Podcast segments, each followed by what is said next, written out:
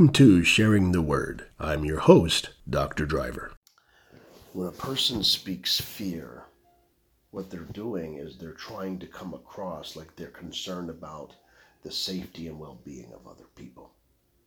So if I say I'm afraid that if you go there, this would happen to you, now you put doubt in somebody's heart and mind for the volition or choice that they they have to do something for them.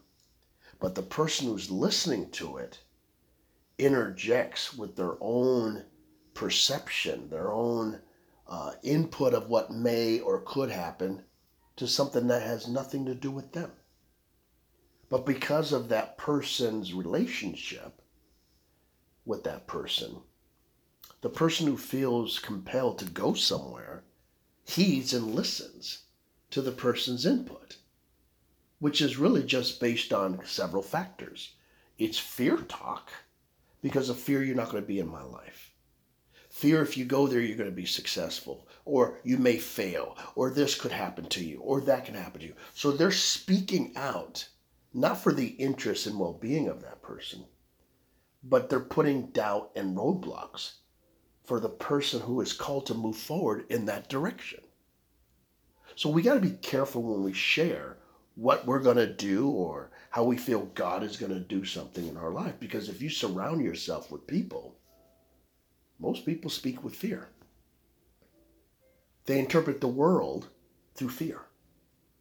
And fear literally clouds reasoning, it, it interferes with logic, it interferes even with vision. Because even in true vision, that you believe something down there is good, Someone may see that vision, but they add in players, they add in scenarios of fear. So something can look rosy down the road because a person believes it's rosy. But a person may say, yeah, but there could be some foxes and some wolves, and there could be some, you know, bears out there. There could be all these traps out there. And I, I think you should consider this option versus the option you're taking then a person has to assess and reason back and say, you might be right. Yeah, maybe I shouldn't go down there. So Satan knows how to drop a small amount of fear to get someone to stop operating in faith. And remember what Jesus said. Jesus said, You just need a faith of a mustard seed.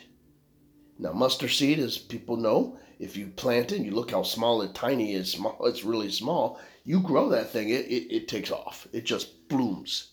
Same thing with fear.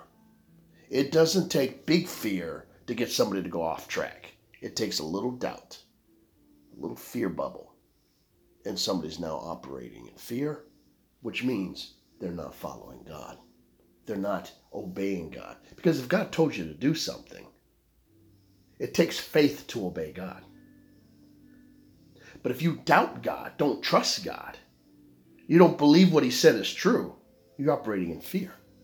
Can't be faith, it's fear. So I'm very careful if I'm going to talk to somebody that I believe God is telling me what He wants me to do, and I want to get someone who's hopefully spiritual enough and mature enough to listen to it. It's just to listen, not to follow. It's to get input not to literally do what they say. That's just getting a second uh, account or wis- uh, testimony or witness from the Lord. But at the same time, just trust God and just do it.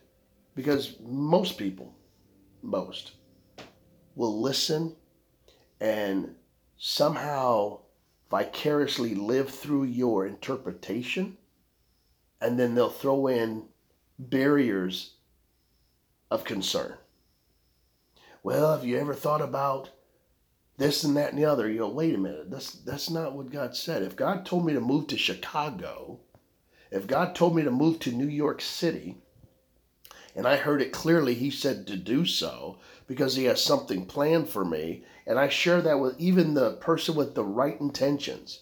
The first thing out of their mouth is going to be fear. Well, there's crime there. Are you sure God said that? There's the doubt. That's what Satan did in the garden. Are you sure God said that? Are you sure He told you to do that? Come on. So people will bring up factoids of possibilities of things that could happen to you because of the data that's out there. There's crime and, and so on. But if you're going to live by faith, you can't you you can't listen to things that will stop you from obeying God. Because if you do, then you're living in fear yourself. Well, my brother who's a believer said not to move out there, and maybe you need to go back to God and ask him again. I think you should stay here. You can get the same job here, over here, or over here. But no, my spirit, I'm feeling restless. He wants me to move to New York. You got to trust. You got to trust. If that's what God told that person who is proven by the fruits of their spirit that they're listening to God, walking by faith, then any other believer should say, uh, Let me just pray with you then and pray God's protection over you. But most people will introduce their own fear. And I've seen people listen to it.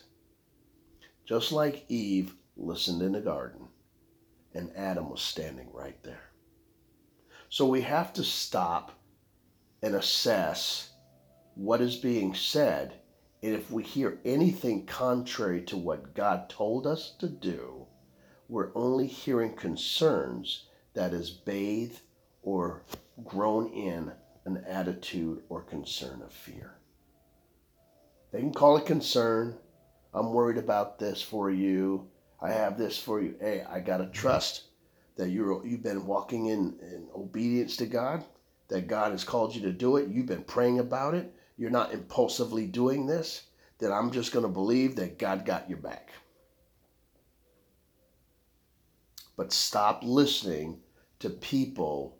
I don't care what the relationship is brother, mother, husband, wife, whomever it may be, the minute they introduce their own fear of concern, you got to outweigh it and say, Lord, you told me to move. My mother, my brother, my wife, my friend said, ah, they got concerns. They're worried about my my you know life out there, Lord. They just saw something on Fox News or CNN that somebody just got shot sitting in their car or a woman got pushed in front. I, I hear their concerns, Lord. But I've been praying. I even fasted. I don't know what's going on, but you want me to move. Therefore, I'm going to move because I trust you. And if it's meant for me to go down there and something bad happens, as long as I do what you told me to do, let your will be done, Lord, to what happens to my life. Jesus knew going to the cross was going to result in his uh, apostles deserting him, an apostle betraying him.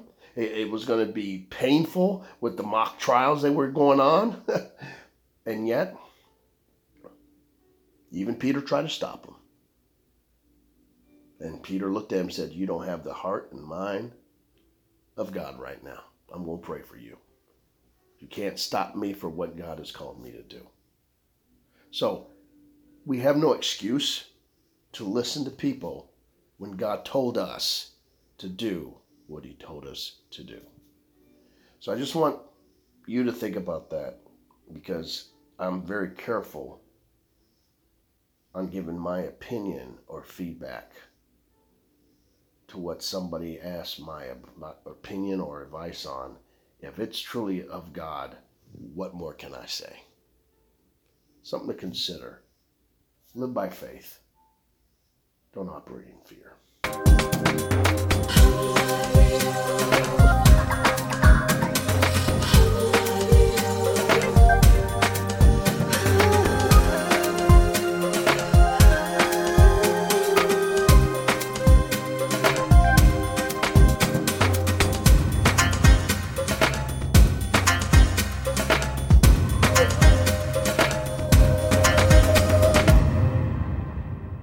Thanks for listening to Sharing the Word. Join me again as we discuss Bible topics that will help you live a victorious life through Jesus Christ.